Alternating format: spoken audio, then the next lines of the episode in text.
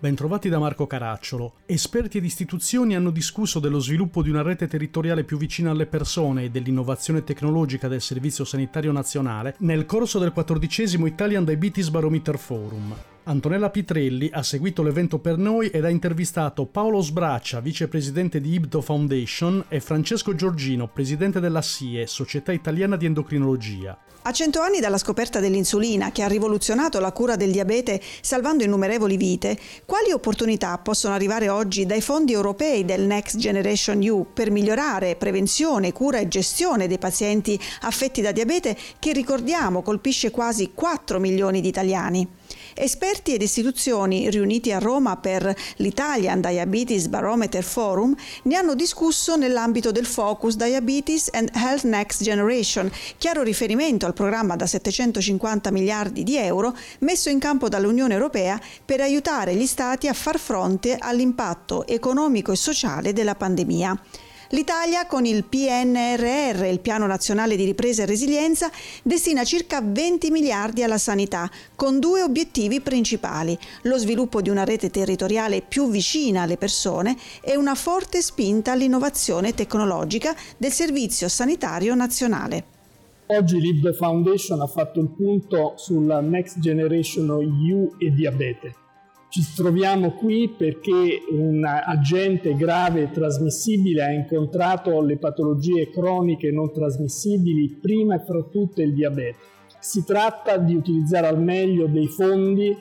ehm, che non sarà ovvio e scontato eh, spendere come si va al supermercato scegliendo dagli scaffali. Non ci verrà dato uno scivolo, ma un'asta per fare un salto di un'asticella che è posta ad un certo livello Certamente andranno superate moltissime, eh, moltissimi aspetti organizzativi che non sono per niente ovvi e scontati, ma io direi che con un po' di ottimismo possiamo essere contenti, anche se purtroppo tutta questa situazione deriva dalla tragedia della pandemia, perché finalmente potremmo cercare di colmare quei gap diciamo, tra sviluppo tecnologico e eh, sostenibilità, tra tecnologizzazione e diffusione di questa tecnologizzazione con tecniche digitali che forse finalmente renderanno più capillare eh, la cura cronica di persone con il diabete. Eh, mh, si è posto anche l'accento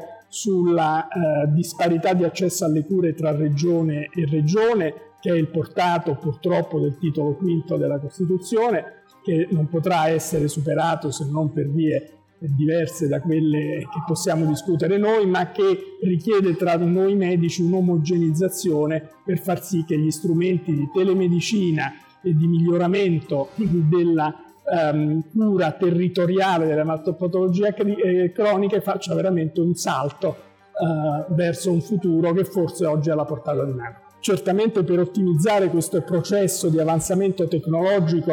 eh, questa, eh, questo processo va eh, governato e quindi è auspicabile che si formi un tavolo unico eh, che possa far sì che nelle diverse regioni e nei diversi setting assistenziali vi sia un'omogeneità eh, di applicazione tecnologica e di avanzamento in tal senso. Il Covid-19 e la conseguente riduzione degli accessi agli ospedali ha dato un notevole impulso all'utilizzo della telemedicina nella gestione delle malattie croniche, evidenziandone le grandi potenzialità a complemento delle tradizionali prestazioni assistenziali e rivoluzionando il rapporto tra medico e paziente, aspetti evidenti nella gestione dei malati di diabete. Non è più pensabile che tutte le procedure di valutazione dei pazienti, delle persone con diabete, debba continuare a avvenire in maniera tradizionale con la presenza fisica del, del, paziente stesso. Alcune di queste procedure possono invece essere gestite da remoto, si può fare riferimento a protocolli di comunicazione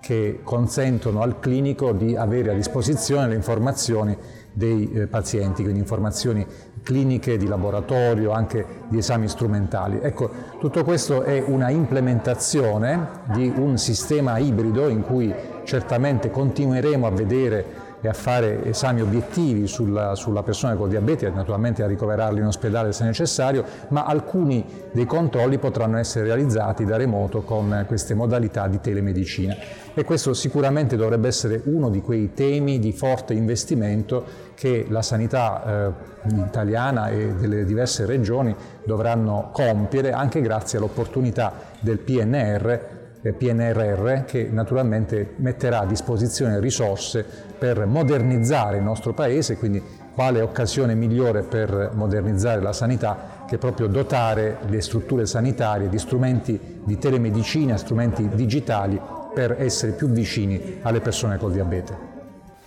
Il forum, alla quattordicesima edizione, è organizzato da IBDO Foundation e Intergruppo Parlamentare Obesità e Diabete, in collaborazione con Anci Comunicare, l'Università degli Studi di Roma Tor Vergata e il contributo non condizionato di Novo Nordisk. Per questa edizione è tutto, da Marco Caracciolo a risentirci.